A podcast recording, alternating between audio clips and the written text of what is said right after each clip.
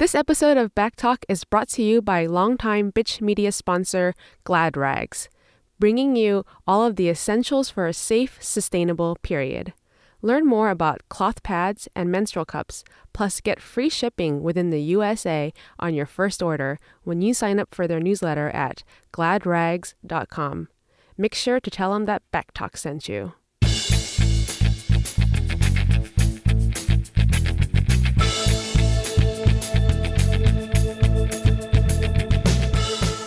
Welcome to Backtalk, a podcast with two feminist people talking about pop culture stuff.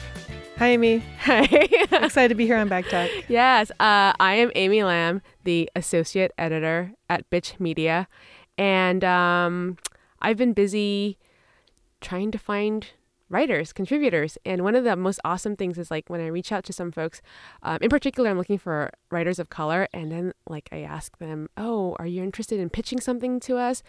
And when they reply and they say, actually, I'm a big fan of Bitch and I've been meaning to pitch, I just haven't. Oh, that's so cool. Yeah, that's like really reaffirming about like our work and um, about our audience and, you know, and who we want to reach and who we want to highlight. So that, that's been really great. Um, well, my name is Sarah Mirk, and I'm the online editor at Bitch. And if you want to feel unaffirmed and negative, my job this week has involved wading through Facebook comments about Beyonce on our various posts about Formation, Beyonce's new video. Um, man, brings out some haters. Some feelings. brings Yeah. out some feelings. Um, there's a lot. There's like a fair number of people in in the comments trying to argue why they don't like Beyonce and uh, how people shouldn't support her for various made up reasons. Wow, that sounds horrible, Sarah. you need we need to switch things. And it's a fine line where you're like, should I just let this person keep talking or should I hide their comment or delete it like for their own benefit because they're digging their own grave here? and so mostly I just let them keep talking. Let your idiocy shine. Um, so we start off the show by talking about like a favorite pop culture moment, and uh, so many amazing things have happened since we last did back talk. Like for ex- example, um, Beyonce's Formation video came out. She had that amazing performance at the Super Bowl, and um, a seat opened up on the Supreme Court. But I mean your favorite pop culture moment is that uh, No, that- Scalia's dead? Is that well, what I, you're I didn't. I didn't want to like get crazy with that. So, so my actual favorite pop culture moment is last night. I got to see uh, two of the founders of Black Lives Matter speak. Oh, cool. Yeah, Alicia Garza and Opal Tometi spoke at um at the local one of the local colleges here at PSU, and it was so amazing and awesome and like empowering, and it was just great to have like the energy of all these folks packed into like the, the gym there and just listening to them talk. And one of my biggest takeaways is um how they talked about like movement building and what it means to be a movement. And uh, Alicia Garza really drove home this notion that like we have to close the gap between what we say and what we actually do. So Hmm. we can talk the talk, but we actually have to walk the walk to make real like sustainable change. Um, so that's something that one of my biggest takeaways. And then another thing was that she says that you know real change and real movements um, are inconvenient and are uncomfortable. And if it isn't inconvenient and, uncomfortable, then like it probably means that serious change isn't happening. So we need to just deal with it being uncomfortable and inconvenient. Um, so that's that was it was such a great talk. That's great. I think my favorite pop culture moment of the week is I went down a real uh, spiral looking at um, PBS's Independent Lens. Oh God, such Video a good site? series. Oh yeah, it's so Whew. cool. Uh, I was it caught on my radar this week because Independent Lens uh, just released a new documentary about the history of the Black Panthers uh, that looked like a really interesting film. And so then I started looking at all their other videos, and now I have like this backlog of like of like ten different movies I want to watch produced by PBS's Independent Lens, and they all have like clips on there and you can watch trailers. Uh, so I went down kind of a rabbit hole with that over Yeah. the weekend, being like, what is this Black Panther documentary? And oh my God, look at these other things they're producing too. And don't a lot of them aren't they still streaming on their website? 'Cause I've I've watched full documentaries from their website. yeah, before. yeah. A lot of the films are streaming on their website. You can just go watch them for free. wow PBS. Thanks, PBS. Okay, so our first topic is the Oscars again. the Oscars are coming up. Yes, in a couple weeks, in the two weekends from now, and um, and man, some some like uh, awful shit has happened since uh, since the nominees were first announced. So the thing is that um, a month ago, in the mid January, um, the Academy announced their nominations, and you know all of the uh, actor, all the acting categories for Best Actor, Best Actress, Best Supporting Actor, and Best Supporting Actress were all white nominees. And uh, we forgot to mention this the last time we talked about it, but this isn't like the first time it's happened, obviously, right? But it's the second year in a row. This exact thing happened last year, uh, which is even more interesting if you think about um, when Patricia Arquette won, Mm-hmm. and uh, she made that speech about how um, it's time for like other marginalized people, like like people of color or like LGBTQ folks to like fight for women because nobody's been fighting for women. So people like really called Patricia Arquette out on her white feminism when she did that. Um, but like even following that year, now we have another year where this is happening.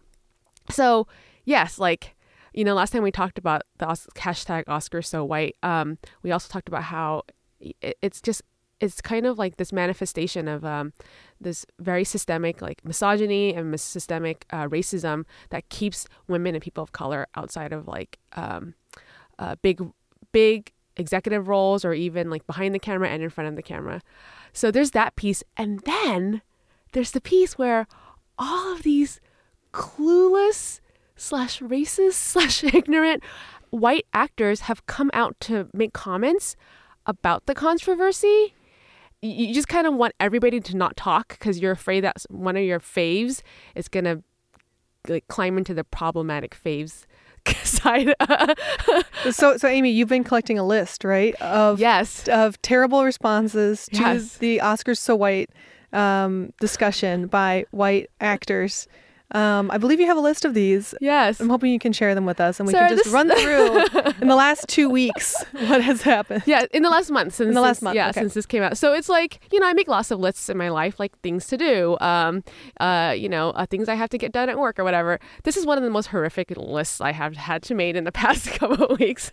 Um, so I'm just gonna read quotes and who said them, and we can maybe chat about some of them. And these are all responses to the Oscars so white discussion that have happened in the last month. Yes. Yeah. Yes. Okay.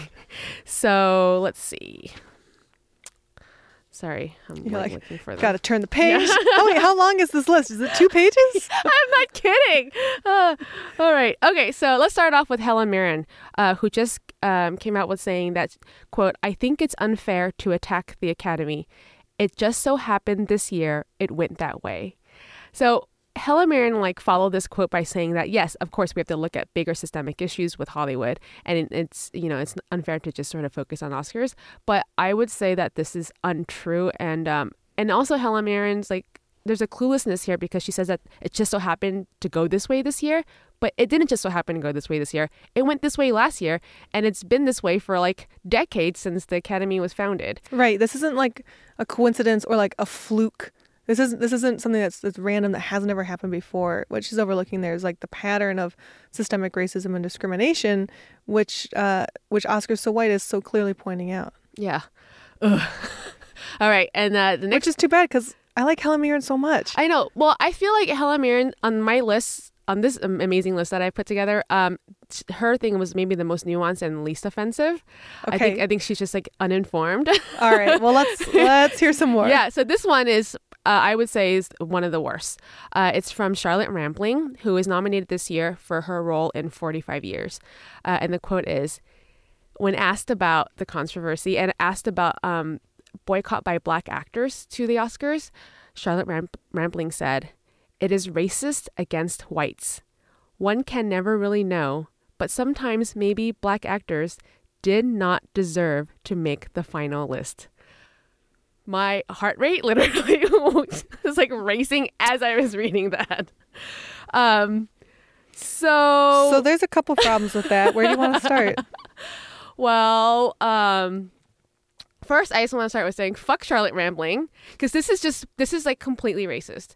Um, first of all, this it, this it, it is not racist against white to boycott a white supremacist institution that continues to support white supremacist ideas by uplifting white supremacist voice. So like st- stop it with this nonsense. I'm not playing with that. And then to say that like well maybe sometimes black actors did not deserve to make the final list. Well, no, that's not how it works. Like like there's systemic like racism that keeps people away from getting to be able to even get close to making this list. So this notion that like, oh, as a as white actors somehow you're just better than other like like actors of color just because you're so much more talented. It's a very white supremacist notion that like if you were good enough, you would be here. That's fucking untrue. Like um, we're we are not fucking playing this game, and like I am not here for Charlotte Rampling. And you know what? I didn't even know who she was before this shit happened, and now I'm like regretful that I do know who she was. And then I was talking to um uh, somebody else who works at Stiff, Ju- uh, who works at Bitch, uh, Julie, our executive director, and she said that like Charlotte Rampling was on Dexter, and then I remembered who she was. Um, she played um Dexter's uh, therapist and I remember very clearly watching this and being like, wow, that's amazing. They're having like an older woman play an older woman who looks like an older woman. Like, this is so great. You know, this is awesome. And now I'm like regretful that I remember that, that I was like rooting for her for that millisecond. You hear this reverse racism argument all the time, usually in discussions around affirmative action, you know, that um, trying to combat discrimination in colleges um, is racist against white people who deserve those spots and should get in. And that's like a real cultural notion in our society about that like white people deserve these things. And uh, pushing back against discrimination is taking something away from white people. And i think that's what charlotte rampling is expressing in this idea is like is like don't take away my oscar nomination um, because i'm white. I think that's that's the fear or the i think that's that's the fear that i that i hear in that quote. And also the like lack of regard for people um, who have been discriminated against, as well as a lack of awareness about patterns of discrimination that lead to people being blocked out of the film industry, TV industry, and the Oscars specifically. So Charlotte Rampling might be a, is, is a fine actor, but what what she's ignoring in that statement is that there are systems of privilege built into place that allow her to get awards and allow her to get roles that aren't available to people who aren't white. Yes. Okay. So, right. My next. okay, we're, we're two people into this list and it's two pages long, so maybe we should just well, I'll stop talking. this is interesting because then I can like kind of categorize these two quotes or, or these three quotes because they're in a way they have a similar feeling. Uh, Meryl Streep recently said uh, because she is a president of a jury panel at the Berlin International Film Festival, and um, somebody asked her there not so much about this controversy um, in the U.S. but about um, for the Berlin Film Festival there are some films that are from Africa or in the Middle East, and somebody asked her like um, can your all white jury, because she's the president of this jury and this jury is all white, uh, can your all white jury really have like the context or reference to un- like really understand and get these films that are made uh, from Africa or from the Middle East? And uh, Meryl Streep went on to say, we're all Africans. like her jam was that she was trying to say, you know, in the end, like um, the sa- the same feelings of like humanity course through all of us, regardless of our culture. Kumbaya. Right. But when you say a quote like that, um, it really diminishes like what it means to be an African uh, in in a world you know where we have like notions of of um, what narratives get to come out of like a continent like Africa or like or out of the Middle East. So that's that was not cool, but um, Yeah, it sounds like like there's this argument that a lot of people make that they're like, why do we have to keep talking about racism? Can't we all just get along? Like we're one human race, and that's an argument people yeah, make. Like people it's make all true. the time. It's true. It's very true. Yeah. And this is this is a this is a succinct summation of the argument of like, right. you know what? We're all Africans. Yeah. Why can't we just all get along? We're along? all humans. It doesn't like. Of course, our all white jury can judge these films because at heart we're all one human race. Mm-hmm. Right. And then like she went on to point out that like, well, actually, as a woman and being the president of this jury, and also there are a lot of women on this jury, so like that's a big breakthrough. But that's actually that's a very white feminist thing to say. It's like it's a big breakthrough for whom? Um, so Meryl Streep, stop making me dislike you because I love The Devil Wears Prada. I really love that movie and and I really want to continue to watch it like for no reason. So please stop talking. Um, uh, another another quote is from Julie Delpy, um, who's a French actor who's been I think she's most well known in the states for like Before Sunset and Before Sunrise, that series with Richard Linklater. Um, she was at Sundance Film Festival promoting another film, super white film called Wiener Dog, um, and and she was asked about this controversy, and she said, "quote I sometimes wish I was African American. At least people don't bash them afterward when they say something." And the context of this is that um, she was saying, you know, like as a woman, I have called out how misogynistic the industry is, but like people like shut me down and didn't want to talk about it. And so she's saying, you know what, if I was black, like I wouldn't have received that same backlash. So again, this ignores the systemic racism that keeps black folks voices and their narratives and, and, and, like job opportunities away from them. Um,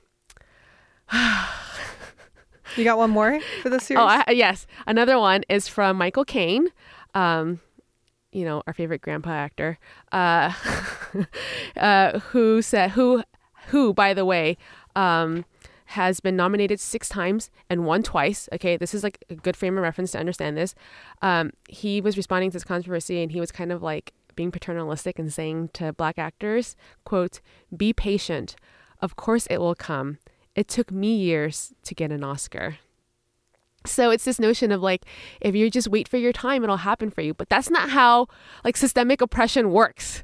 Systemic oppression works by like keeping you away from this for as long as they possibly can. And until we address it, um, nothing will change. You just can't sit and watch patiently without um, causing a ruckus and calling people out. So that's a really, that's another. Yeah. I mean, that, that idea uh, is predicated on the idea that like, that that change will just happen naturally. And I think one thing that's worth pointing out in the context of that quote is that I just looked up the number over the 87 years of the Academy Awards, 14 men and women of color have won awards for best actor, best actress, best supporting actor, best supporting actress. So, it's been 87 years and change has not come. Only 14 people have gotten awards who are people of color in those categories. Uh, so this is not a situation where we can just like be patient and let let time take its course. Right, and it's really like paternalistic and clueless to say something like that to black actors who face like serious barriers to even getting a role mm-hmm. or even having roles created where they that they can play them. Mm-hmm. Just tell them just wait for it. That's not how this that's not how any of this works. Um, so sorry, Michael Caine, you're a jerk. Um, the next one is from Joel Coen of the Coen brothers. And again, context. Um, these two guys have been nominated for 13 Academy Awards. Wow. And they have both won four times.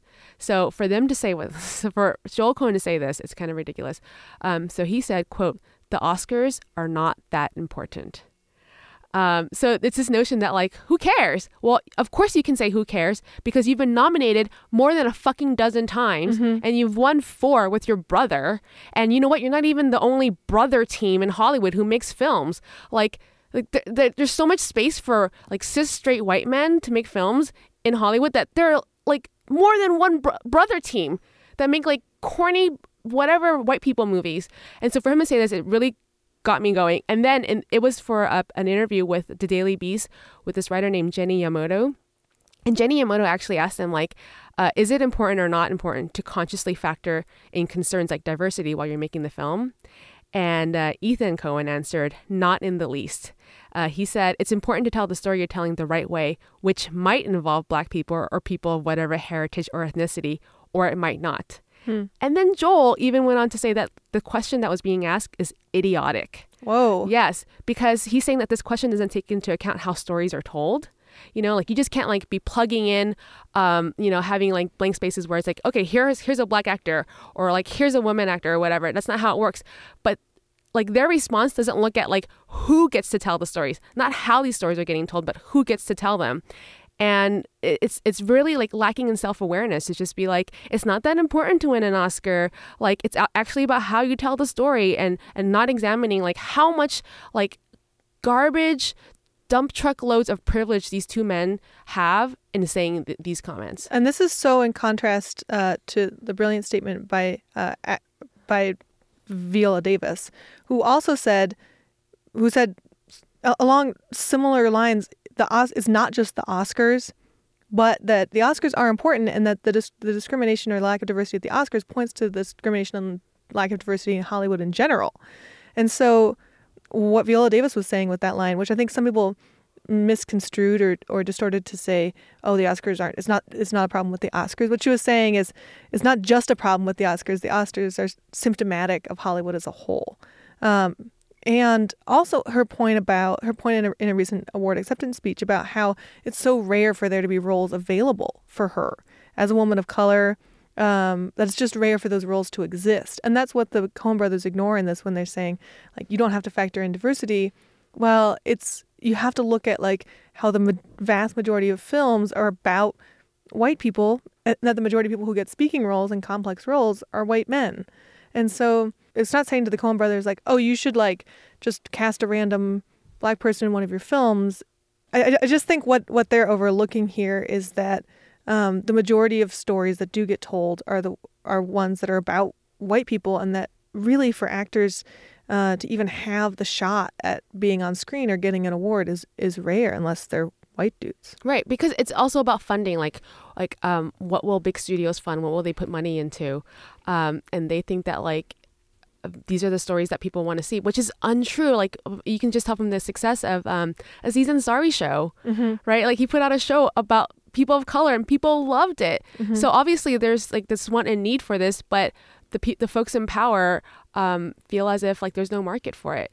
Um, which actually brings me another quote. But before I get there, uh, I want to talk about a Clint East- Eastwood quote.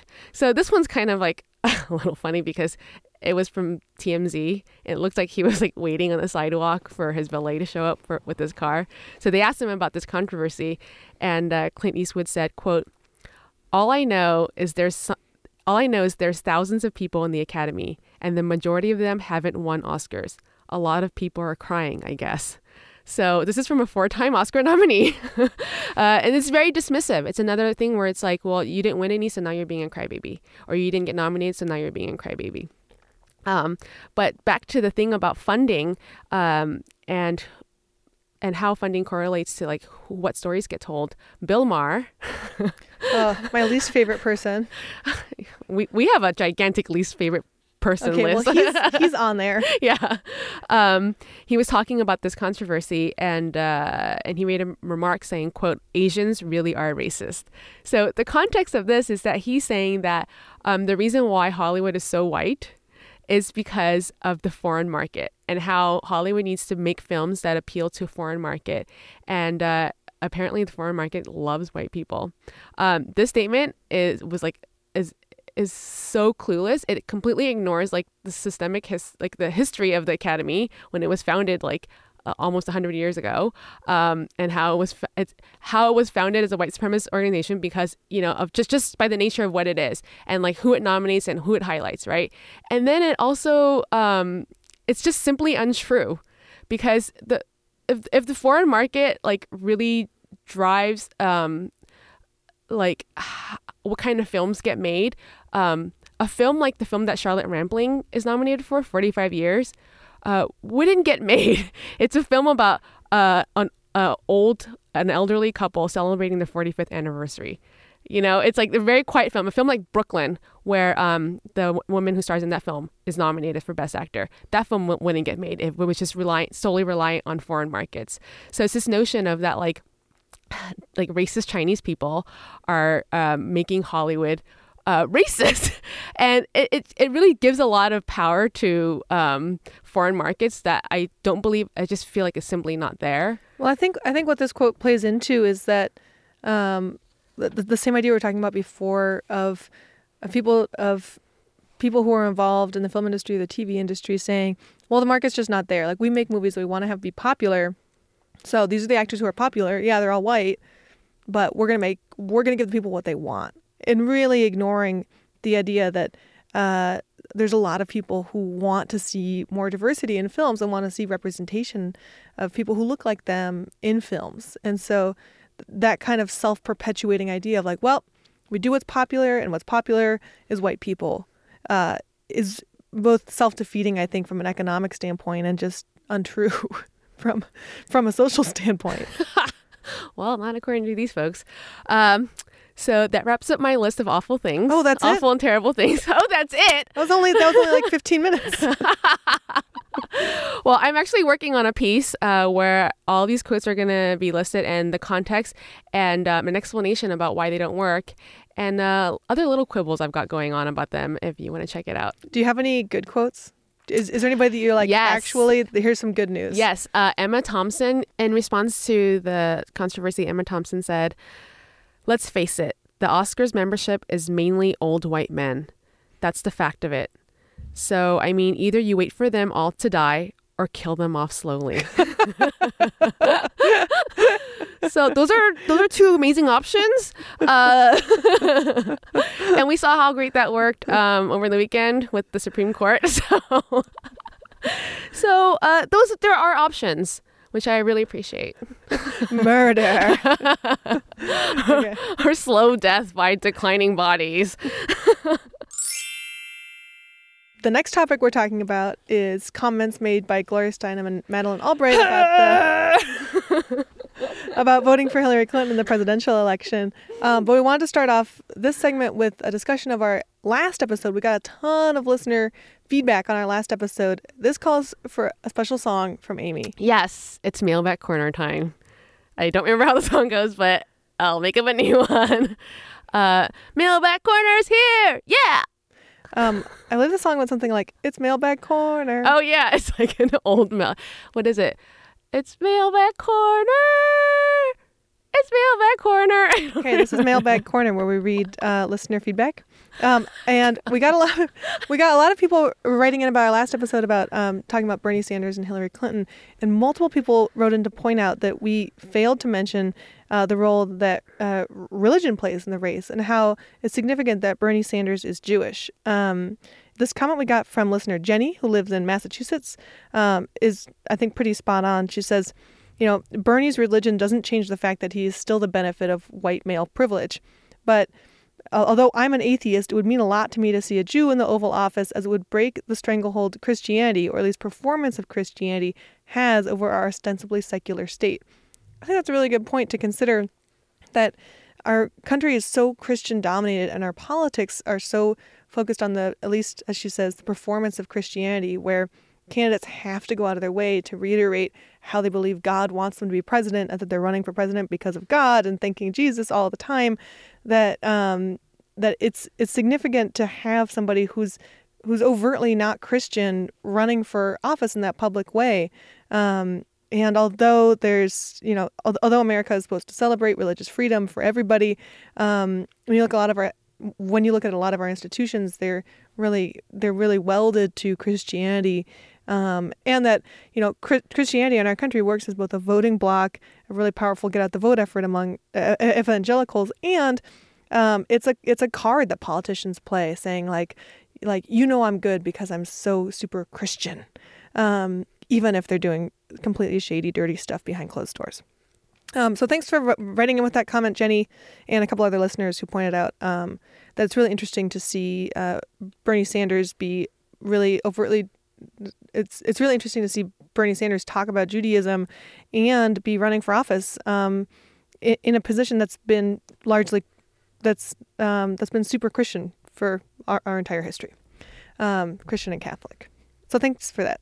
Okay. Oh, uh, so now we're going to keep talking about the presidential election, uh, and what we're going to talk about is some comments made by Gloria Steinem and Madeleine Albright last week. Um, you've probably already heard about this, but just to bring everybody up to speed, um, Former Secretary of State Madeleine Albright at a rally for Hillary Clinton in New Hampshire last week um, said, uh, we, we can tell our story of how we climbed the ladder and a lot of younger women.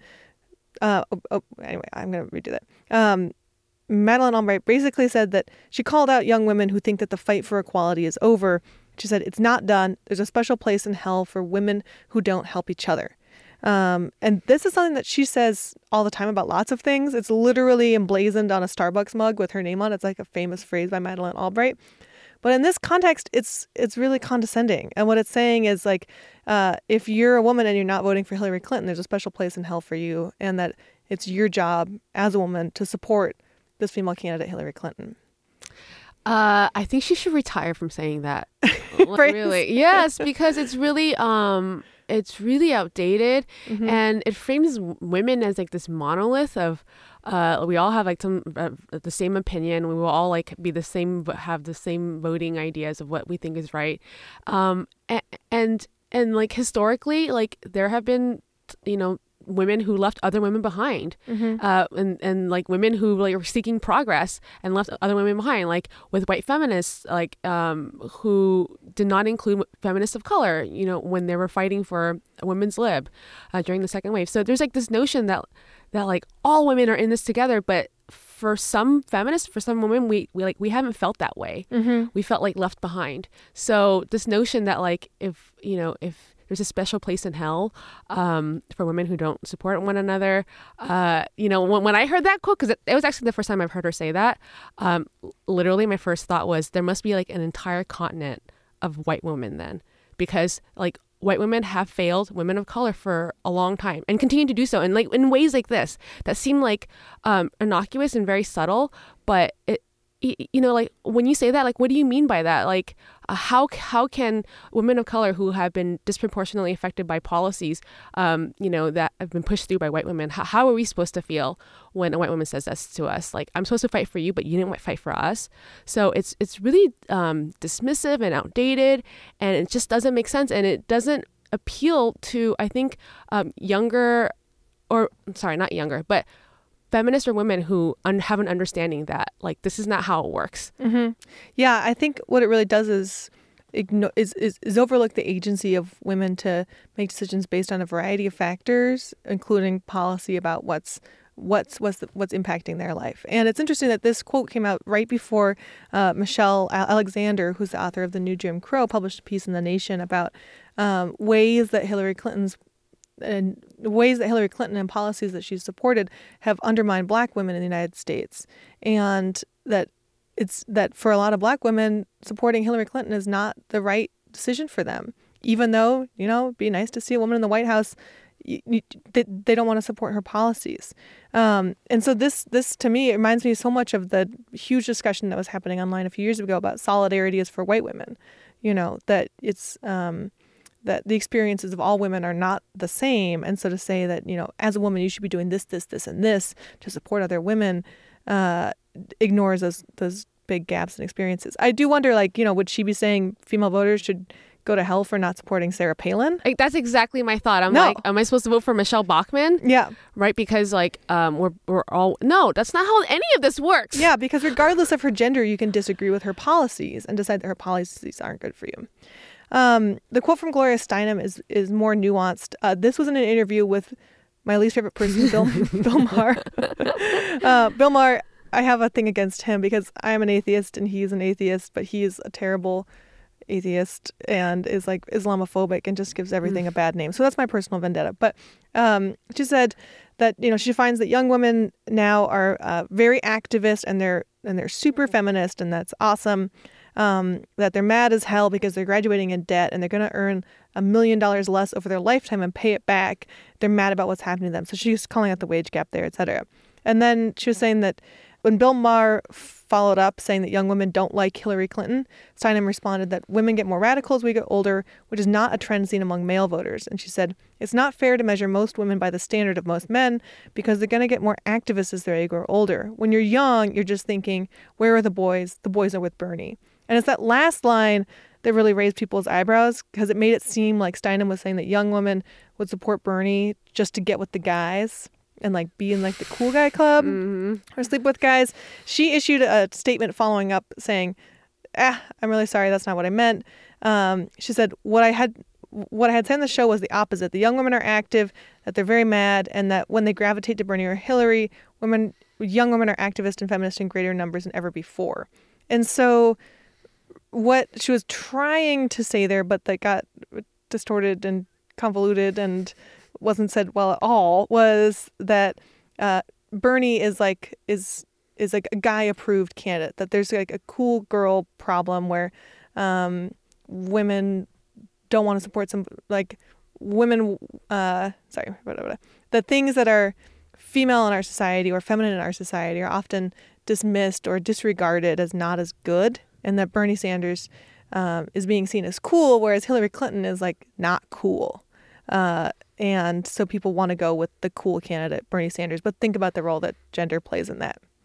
Um, that's what she was trying to say. yeah, it's it's very first of all, like her first statement was very clear, and then her second follow up statement to clarify her first statement didn't kind of make sense because her first statement is very clear. I mean, and and her second statement contradicts her first statement because she said that like um, women become more radical as they become older, and her second statement she's like, no, like young women are already radicalized.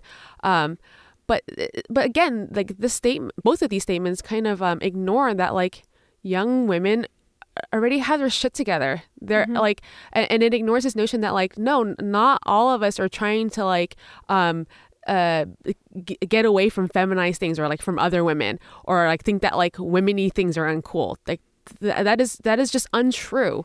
Um, so there's she's like imposing the stereotype then on like younger voters, younger women voters, and how we're kind of like we, we've been socialized so hardcore that we kind of don't know what's best for us, and so we're just like gravitating towards like more masculine things or we're like where all the boys are at.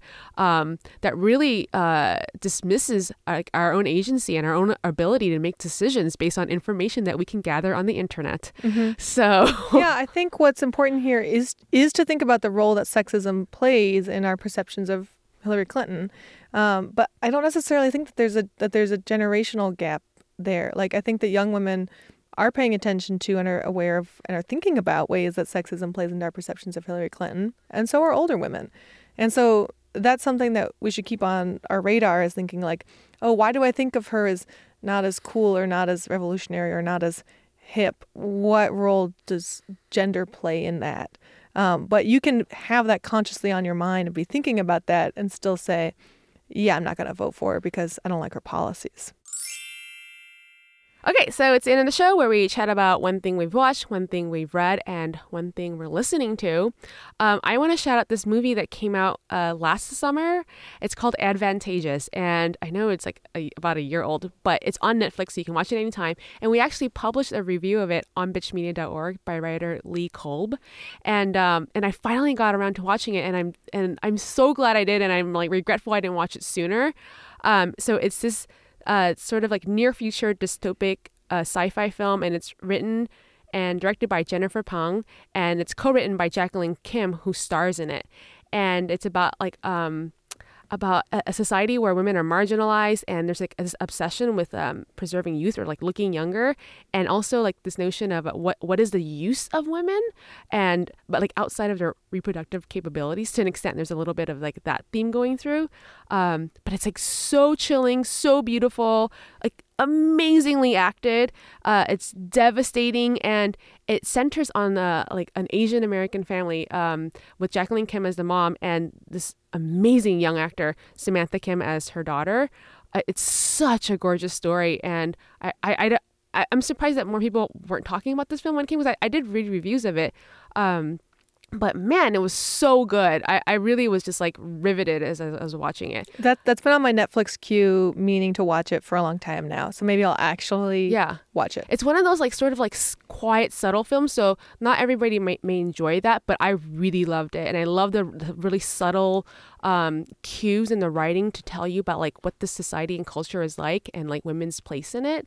Um, and then also this sort of like centering of um, Asian family without sort of being like, look, it's an Asian family. it's just like it's just like these are Asian actors playing a role, um, but without making it feel like oh, like they're like whitewashing them or anything. It isn't like that. Cool. Yeah, it's an amazing film. Great. I'll yes. finally get my rear end gear and actually watch it. Yes, awesome. Okay, so uh, I also uh, have checked out this really awesome book from the library. I was um, I was like taking a break at the library and I was sitting accidentally. I sat in front of the graphic novel section without realizing I had. You're like, oh dear God, I'm in front of the graphic novel section. I was, I was, I sat down. And I was like playing with my phone, and I was like, maybe I should look at the books. we have an ongoing disagreement about how I love comics and I love graphic novels, and I'm slowly forcing them upon, like, I'm slowly forcing them into your life. Yeah. But I'm so glad you accidentally wandered yeah. into the graphic novel section of the library. I'm not horrified. I mean, I, I, I really loved um like Daniel Clowes and uh, Adrian Tomine when I was younger. Okay. But I just haven't read many graphic novels. Well, what's then. the one you're holding in your hands right now? Yes, now? it's called Aya or Aya. Um and A Y A. A Y A. Yes, and it's about um in like 1970s Ivory Coast. So I know nothing about that time period, but I guess it was around a time where they were having like a really burgeoning economy, and it kind of tells this like completely different narrative than what we understand about like quote like African stories. Um, and it's just this, it's just a like a really fun story about and this young 19 year old woman who uh, has dreams of becoming a doctor has a, a really like conservative dad um, and you know just like her daily trials and tribulations with her friends and her family uh, it's just like a really fun peek into life and and uh, Cool. yeah I, Who's, I really who's like the it. author and the artist? Yeah, I, I I'm not really sure like who's which, but the names on the cover are Marguerite Abouet and Clement Oubrerie. Wow. I, I really tried hard to say those names. I've never heard of this this graphic novel, and I love graphic novels, so I'm gonna look it up. Whoa, I, I taught something to Yes. Sarah, and I just started reading it, and but it's like it's it's really fun and interesting Cool. so far. yeah, and so Yeah. the title is it's A Y A Aya. Um, I'm gonna look that up right now. yeah, and um, it was it was a series, and Drawn and Quarterly put it out. Oh, they're one of my favorite publishers. Yeah, They're wonderful. So check it out, Sarah Mirk. All right, to close out the show week, we're gonna close with a song, and um, uh, this is from the band Alabama Shakes, which just won the Grammy for Best Rock Performance this year. Um, and Alabama Shakes is a band that I've heard a lot on the radio. I listen to the radio all day long and listen to music, and I've heard their music a lot before. Brittany Howard is the main singer and guitarist, but I'd never seen them live before. I'd never looked up a YouTube video or anything, and they performed on the Grammys this weekend, and I was just blown away. I was like, "Wow, that's what that's what they're like in real life." Um, Brittany Howard just like has a voice like no other, and her performance is so dynamic. Um, so since seeing them on the Grammys, I've been watching their YouTube videos kind of nonstop. Um, let's listen to Al- Alabama Shakes. Uh, their song "Don't Want to Fight." It just won Best Rock Song at the Grammys. Let's give it a listen. Thanks for listening. Yay! Lying down ain't easy, and everyone needs pleasing. I can't get no relief. Living no fun.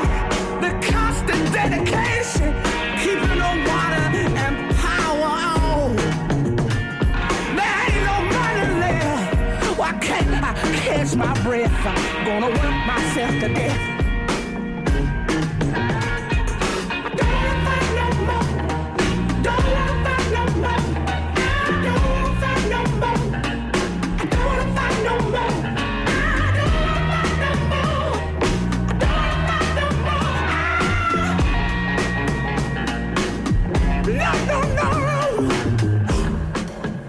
This episode of Backtalk is brought to you by longtime Bitch Media sponsor GladRags, bringing you all of the essentials for a safe, sustainable period.